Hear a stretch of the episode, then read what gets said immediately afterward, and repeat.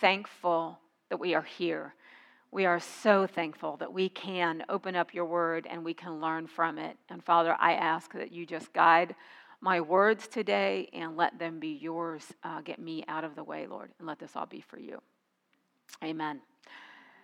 Okay, so in our in our reading, what we're doing with our Bible reading plan is every day we are reading a new chapter. So sometime within this last week, you have you should have or hopefully read, and I know that life gets in the way and it's difficult. Second Corinthians is what we're in.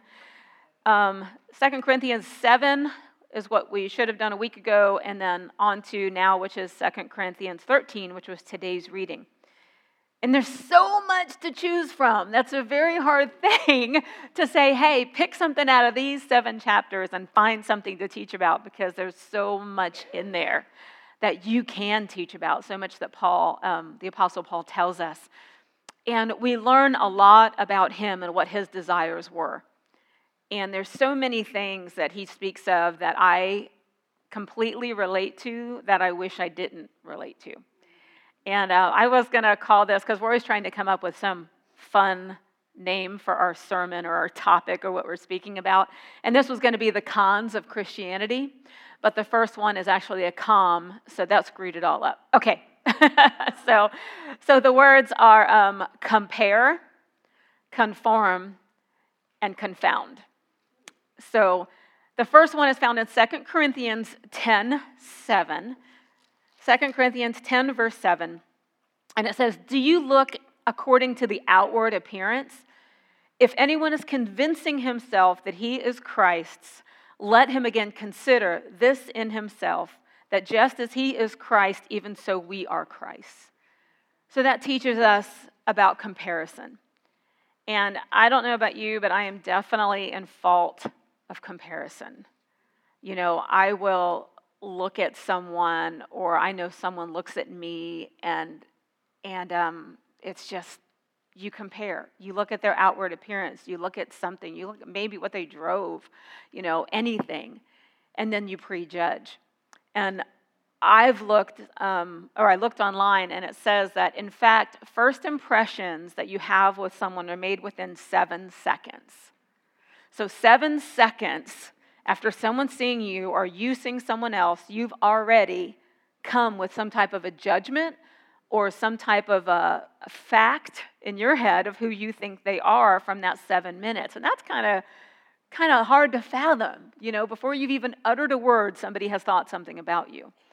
And that actually came very, um, you know, I've always known that growing up my life. You know, I um, have dealt with a lot of things where I've had people that you know, I've always been overweight. When I was a child, I was much more overweight. So I know that there were people that looked at me and didn't want to be my friend because I was overweight. And and they wanted, you know, they just they just didn't want to be associated with me. And then I found that when I lost some weight, there were some people that didn't want to be associated with me because I had lost weight. It was like I just couldn't find this, you know, medium with people. And it, it, it's like I always thought, man, if I just had lost this weight, life would be different. And it really wasn't. There was still that judgment, there were still people that did that. And we really need to focus on not doing that as much as we can. And it's a very hard thing to do, it's just what we do. But we need to get away from that and just know that this person that's in front of you is Christ's creature. No matter where they came from, no matter what they're doing, they are equally a child of the risen king, just like you are. So we can't look at those things. And, and I thought as I grew up that things would be different. And I thought that this whole judgment thing, sometimes I think, you know, that it's just me that's doing this, that it's just me that's feeling that way, but it's really not. And um, when I started doing comedy, it really became prevalent. I really saw this because uh, I always mowed lawns for a living. That's what I did. So I dressed like a guy, you know, lawn boots and my hair pulled back. So when I started doing comedy, when God gave me that, the first couple times that I was in the comedy club or doing an open mic, I was all excited because I said, I can be a girl. You know, I can wear my hair down and I can wear makeup and this is going to be great, right? And the shows, you know, these open mics that I did, a few of them, they went okay. They were good. It was all good. But there was one day that I came from mowing lawns and they called and they said, Hey, is there any way you can come and do five minutes at this comedy club? And I'm like, Oh my gosh, sure, I can do this, right?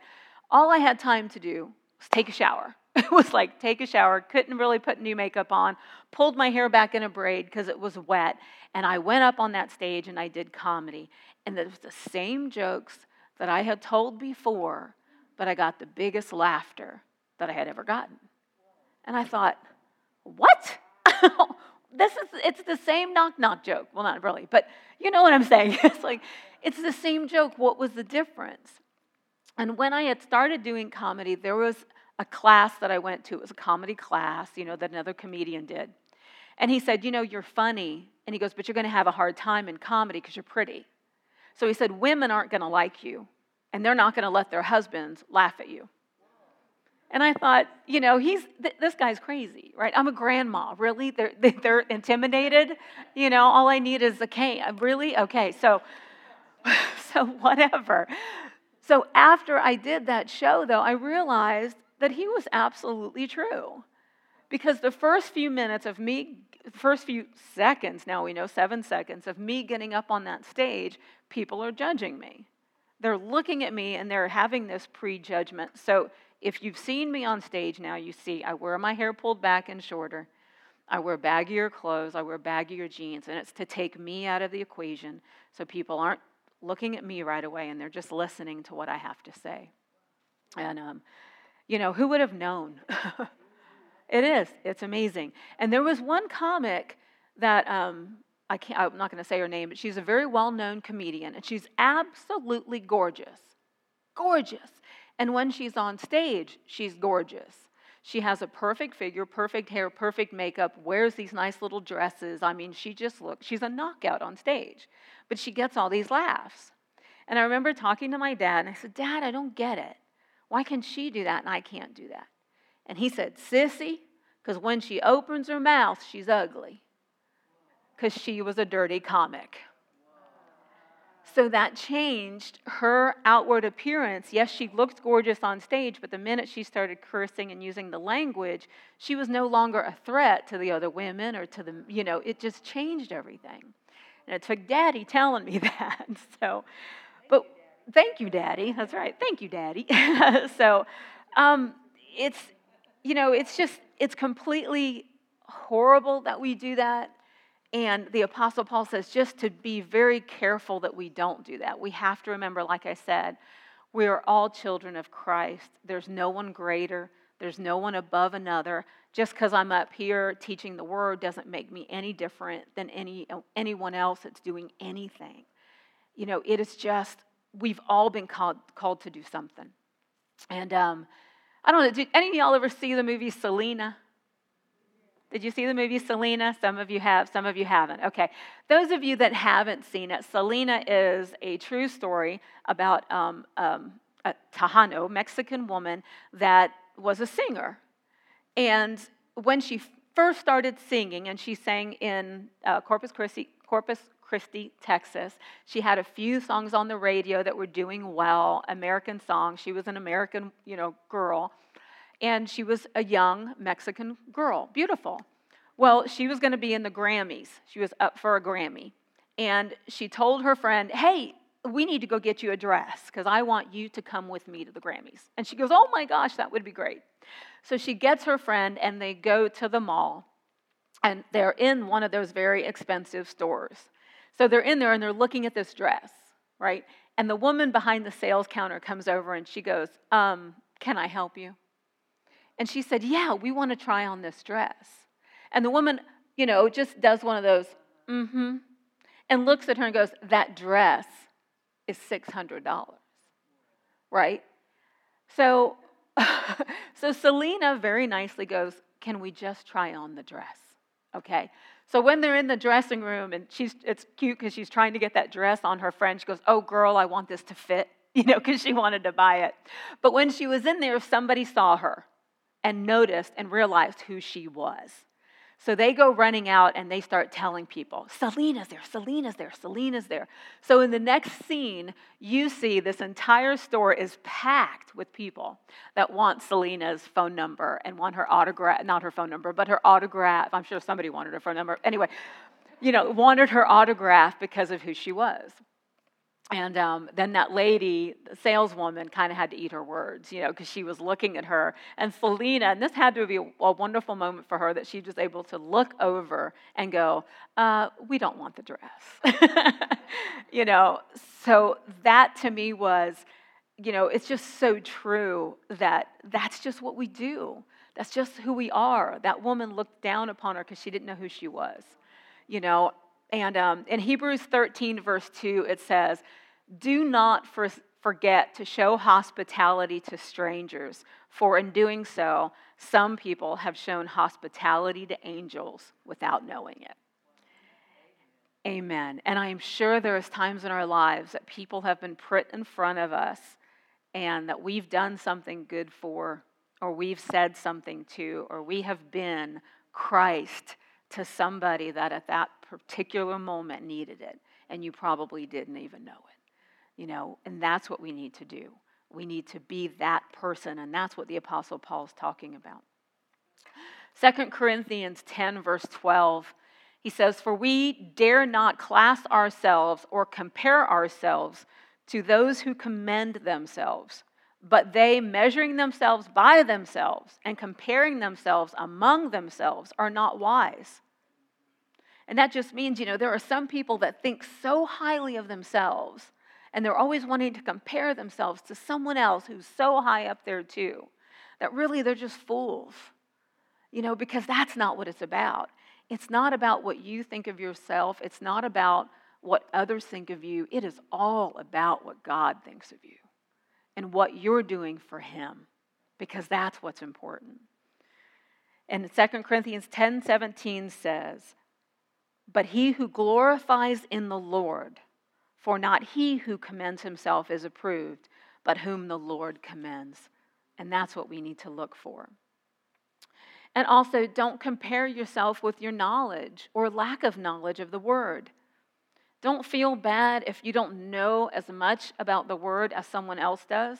Trust me, I feel that way. I'm very intimidated because I don't know near not a you know not one 32nd of what wendy hodges knows to be up here and teaching you know but i don't i don't want to feel bad about that because we all have different things in in how we how we know and what we know of the bible and what god's revealed and what he continues to reveal as we get further and further in his word and not one of us is better. Like I said, we're all children of the risen King, and his grace and mercy is sufficient for us all. Romans 12, 1 says, Therefore, I urge you, brothers and sisters, in view of God's mercy, to offer your bodies as a living sacrifice, holy and pleasing to God. This is your true and proper worship. Do not conform to the pattern of this world, but be transformed by the renewing of your mind then you'll be able to test and approve what God's will is his good, pleasing, and perfect will. For by the grace given me, I say to each and every one of you, do not think highly more highly of yourself than you ought, but think of yourself with sober judgment in accordance with the faith that God has distributed to each of you.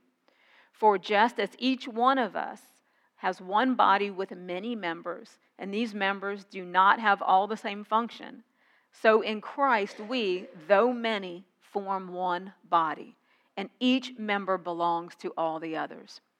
We all have different gifts according to the grace given to each of us. If your gift is prophesying, then prophesy in accordance with your faith. If it's serving, then serve. If it's teaching, then teach. If it's to encourage, then give encouragement. If it's giving, then give generously. And if it's to lead, do it diligently. If it's to show mercy, then do it cheerfully. So, ladies, let's not compare. I also want to add um, if you do know about the word, um, we have to be careful too not to make others feel bad that they don't. And um, this is going to be a, a, kind of a personal thing that I can do. Um, My husband is a new believer in Christ, for those of you that know, right? So if, uh, and he went out to breakfast with some people, and a couple of them were very highly knowledgeable in the Bible. And he felt very uncomfortable, you know, and that's just not something that, that we want to do. You know, we want to always think about the people that are with us and what we're doing. Because yes, we all need to gain knowledge in the Bible, and I think it's I think it's wonderful that people want to delve further and further and further into the Word, but we really also have to be careful, you know, that we're not discouraging to anybody else along the line, you know. So that's another con. Don't confound a new believer. um, recently, I went to a ladies' retreat, and a woman was teaching on Rahab, all right, and this is having to do with that, um, knowing more about a certain story or particular story than someone else. And this just happened over the weekend. She was going over the story of Rahab, and I love the story of Rahab. I mean, we've studied it here, you know, harlot to heroine. I mean, it's just it's just this wonderful story about this woman, you know, typical pretty woman, right? Like that movie where she went from a harlot to being in the, the lineage of Jesus Christ, you know, and that's just amazing that God can do that. And um, I just love the story. So this woman was going over the story and in my head, I kept thinking of all the things she was leaving out. You know, I'm like, oh, but this, this is so good, and oh, this is so good, you know. But I didn't say anything. And I just sat and I just listened because it didn't matter. All right? I just sat and listened. It wouldn't have done any good for me to come out and say, oh, wait, you forgot this. Or, oh, wait a minute, this is going on. You know, it, it wouldn't have done anything, it wouldn't have helped anyone. And as the woman was teaching, then she said, this was the first time she'd ever taught anything, ever in a church. Or in, and she was excited that they had asked her, and she was humbled that they had asked her. And I thought, whoa, thank you, Lord, for shutting my mouth. You know, for once he was able to do it. you know, because because you know if i had said something or done i may have intimidated her to not not teach again or not speak again you know, so I was so glad that I didn't say anything. And, um, you know, she was doing something that she wasn't used to doing. God was stretching her. You know, it's kind of like what's happening to me right now. You know, God, is stretching me to do this. Um, and uh, for me not saying, hey, you left this out, you left this out, like I said, it wouldn't have done anything to help her in her journey at all. And there was nothing that she said that was, un, you know, that was uh, doctrinally unsound you know, there were just some things she was leaving out, you know, that I wanted to tell, I wanted to say. But she did fine. And I do have to admit that it was hard for me to just sit there because I love the story. But like I said, it would not have served a purpose. And you look at that through the teachings of the Apostle Paul in 1st and 2nd Corinthians that we've looked at, and um, he did that. Several times when you read his stories, he said that he would not speak above the knowledge of those with him, right? He would conform to what they were, but he would not conform to who they were. Did I say that right? He would conform to them, but not conform to them? Sound like a schizo. Okay. Danny talked about that before. I think that's the problem I have on Danny's mic. That's the issue. That's why I'm confused. but he said that if they didn't eat something because of their belief, then he wouldn't eat something because of their belief. You know, he wouldn't do anything to cause his brother to stumble, even though in his belief he had the freedom to do so. Corinthians 8, verse 9 says, We do need to be careful that, that if we exercise our rights, that it is, that does not become a stumbling block to the weak. And we can use that teaching forward in everything that we do. We have to be very careful to encourage people along and not cause them to stumble. Because the most important thing in this book that we read is the, to know and have the knowledge of Jesus Christ as our Lord and Savior. That's what we want to give others. The knowledge of Christ and the forgiveness of sins. Once people have that knowledge, then they can move forward to know about the Bible. But if we teach them about Christ and they accept Christ, and immediately we start talking pre trib, post trib, mid trib, right? then we're going to confuse them. Because trust me, it confuses me, right? So it may be possible that we discourage them, and that's the last thing that we want to do. Another verse in Corinthians reading that has always stood out to me was when Paul talked about having a thorn in the flesh. You know, Paul talks about that something in his flesh that was given to him, and he called it a messenger of Satan. We find that in um, 2 Corinthians 12, verse 7. And it says, To keep me from becoming conceited because of these surpassing great revelations that he was getting from the Lord, there was given to me a thorn in my flesh, a messenger of Satan to torment me.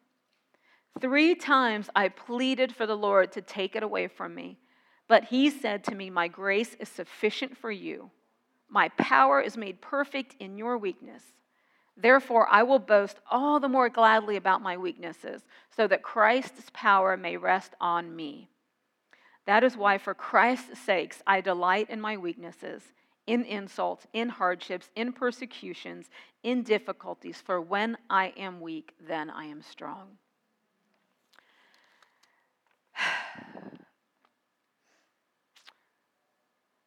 It doesn't specify what that thorn in his flesh was, but it's something that kept him firmly grounded in God. It's something that kept him in prayer, something that kept him humble. It kept him from being exalted in his own mind because of all of the wonderful things Christ was doing and, and showing him. And it seems that that's true and well in our lives, and I completely understand that. It seems as when things are going well in our lives and everything is going good, we have this tendency to not go to God as much, you know, because everything's happy, everything's fine, we're good, things are good. But when we've got something in our lives that's troubling us or hurting us, or a thorn, it keeps us praying. It keeps us on our knees. It keeps us close to God. And I find that so many times in the Bible, there's so many different stories where people are brought to their knees to get closer to the Lord. The Apostle Paul pleaded in verse 8. You might hear him say concerning these things. Like I said, he pleaded with the Lord three times that it would be taken away from him, and it didn't.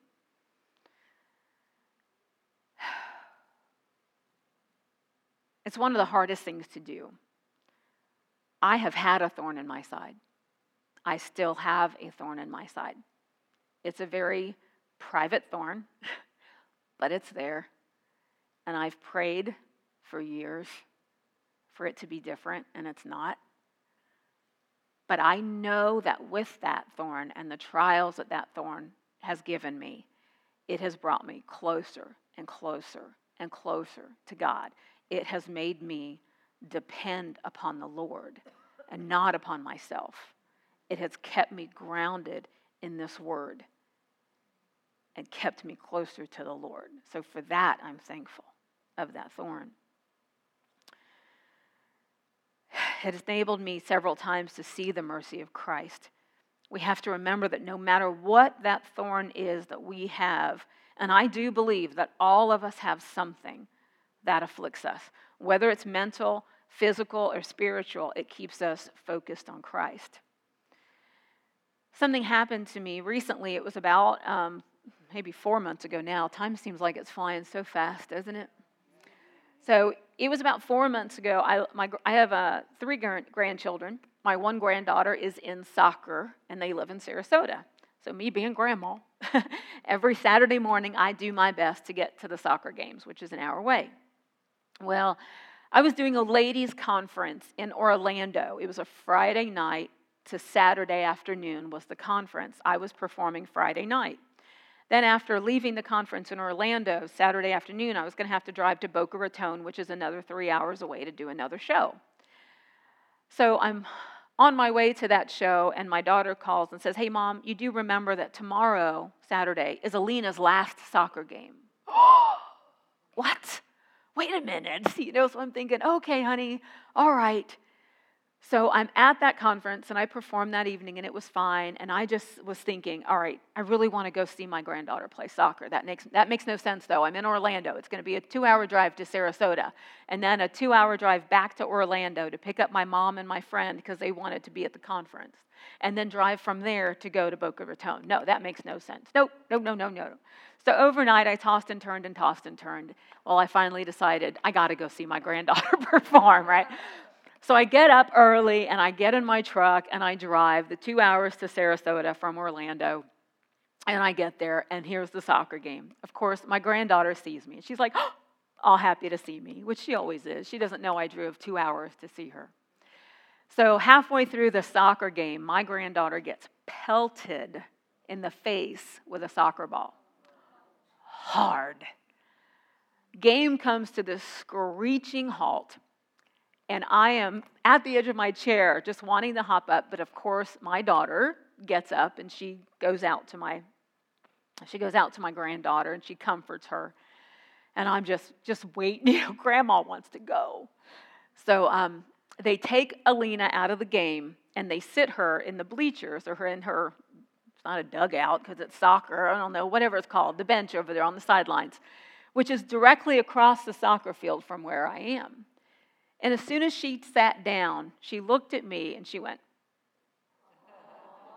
and I was like, me?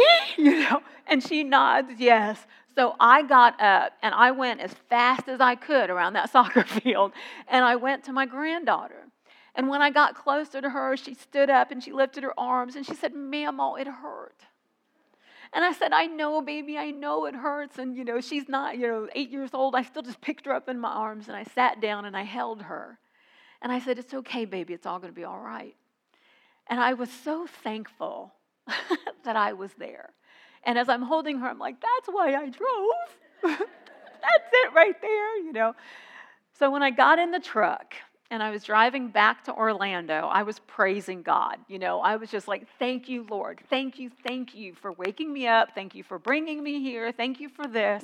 I love my granddaughter so much.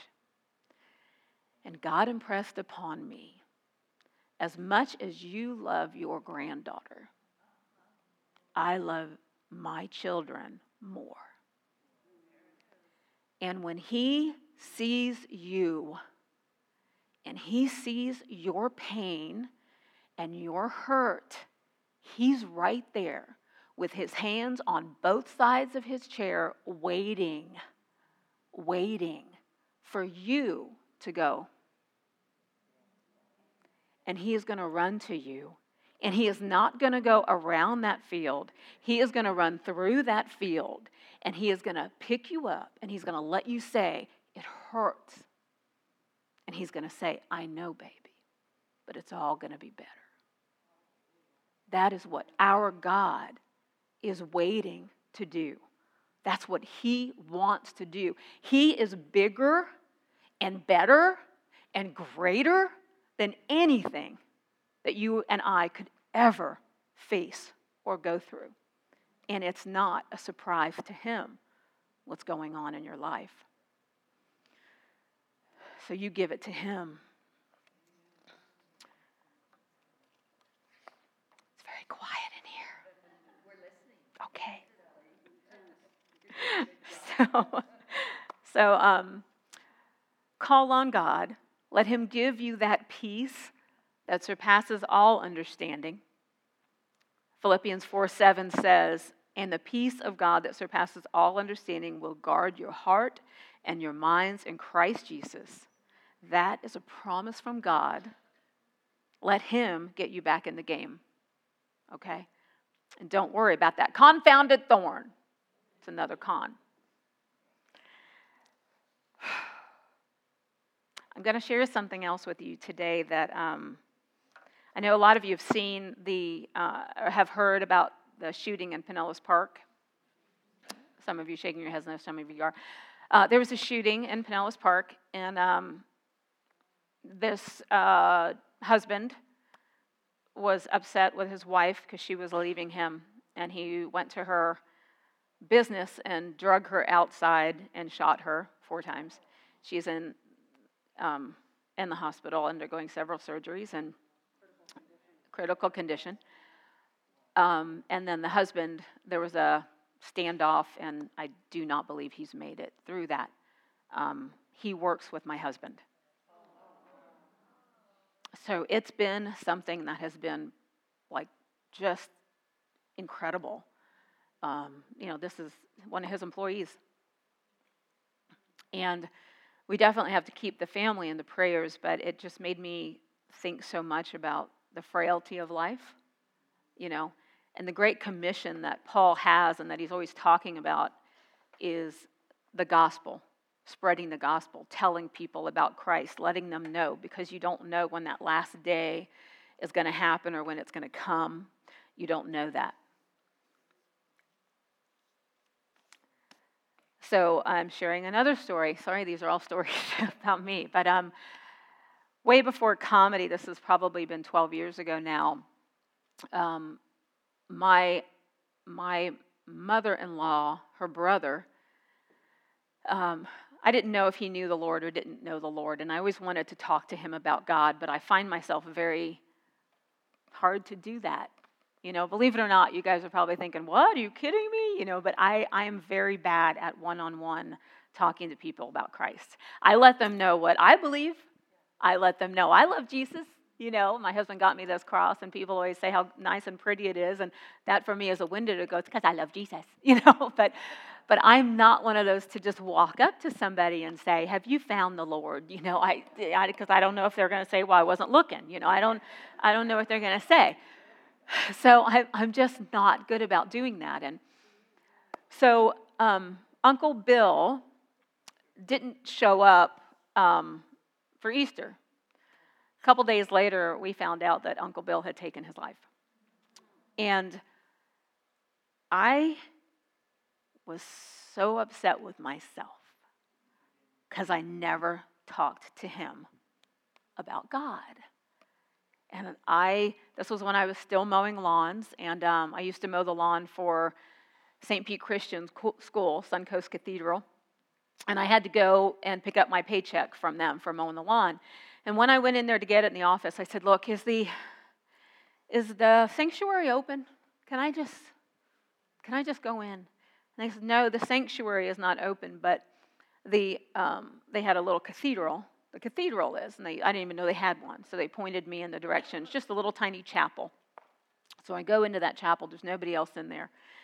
And I'm crying, crying out to God. I'm crying in, you know, forgive me, Lord, for not talking to him. He was a good man, Lord. Have mercy on his soul, which of course we know we can't do that. You know, they have to make that decision beforehand. And I, it just really hit me hard. It was really a devastating thing for me. So that evening, when I'm sitting at home and I'm still just thinking about all of this, I hear in my soul, He didn't die right away, He came to me. Now, I'm like, you know, what? You know, because this is early in my, you know, heavy walk with God. So I'm just going, what, what, what, what did I just hear? So I heard again, He didn't die right away. He came to me. There was no pain. Have peace. And immediately I felt peace because I thought, did he come to you, Lord? Did he come to you right? You know, wait a minute. Now, see, Uncle Bill was an expert marksman in the military. That's what he did. He took his own life by shooting himself in the chest, in his heart. He wrapped himself up with a blanket so that he would not be a burden to anyone after he was gone by having to pick up after him. This is who this man is. He was a very good man. Being that he's an expert marksman and in the military and knows everything about the anatomy, shooting himself should have been an instantaneous death. So the next day, I was with um, my mother in law and we're talking, and the phone rang, or, or it wasn't the next day, I'm sorry, it was a few days later, whatever. Um, and the uh, phone rang, and it was the the mortician, the person that does the autopsy, medical examiner, coroner, medical examiner. So, because we were looking for something, some reason why he would do this. You know, did he have cancer? Did he have a heart attack? Did he have some issue that he was afraid of that he wanted to do this? You know, because that's what we always do. We're trying to seek a reason why this person would do this. So, um, she said on the phone, she goes, Well, no, we didn't see anything. There was no kind of cancer, there's no kind of blockages, there's nothing. And his, he was a very healthy man. And she goes, But I can tell you this he did not die right away. But don't worry, there was no pain.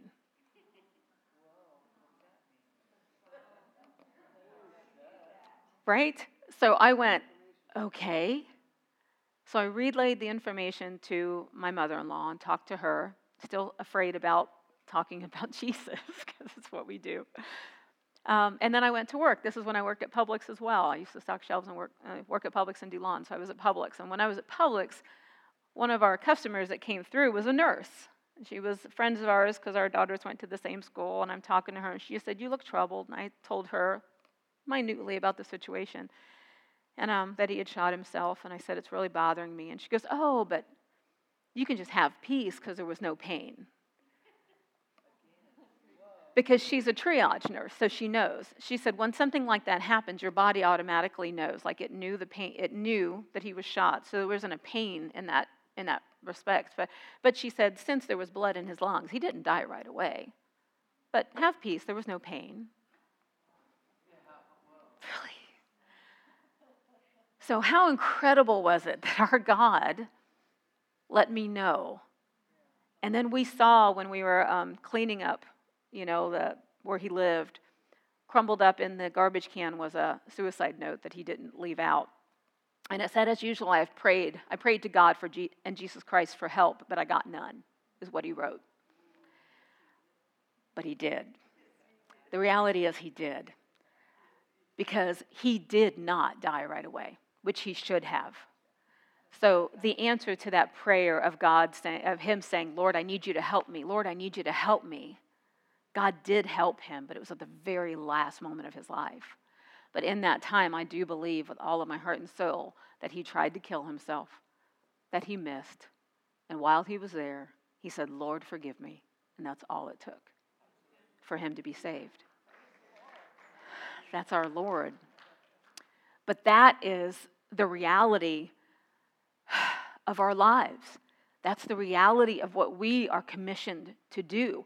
We are commissioned to tell people, just like the Apostle Paul says, I would rather die.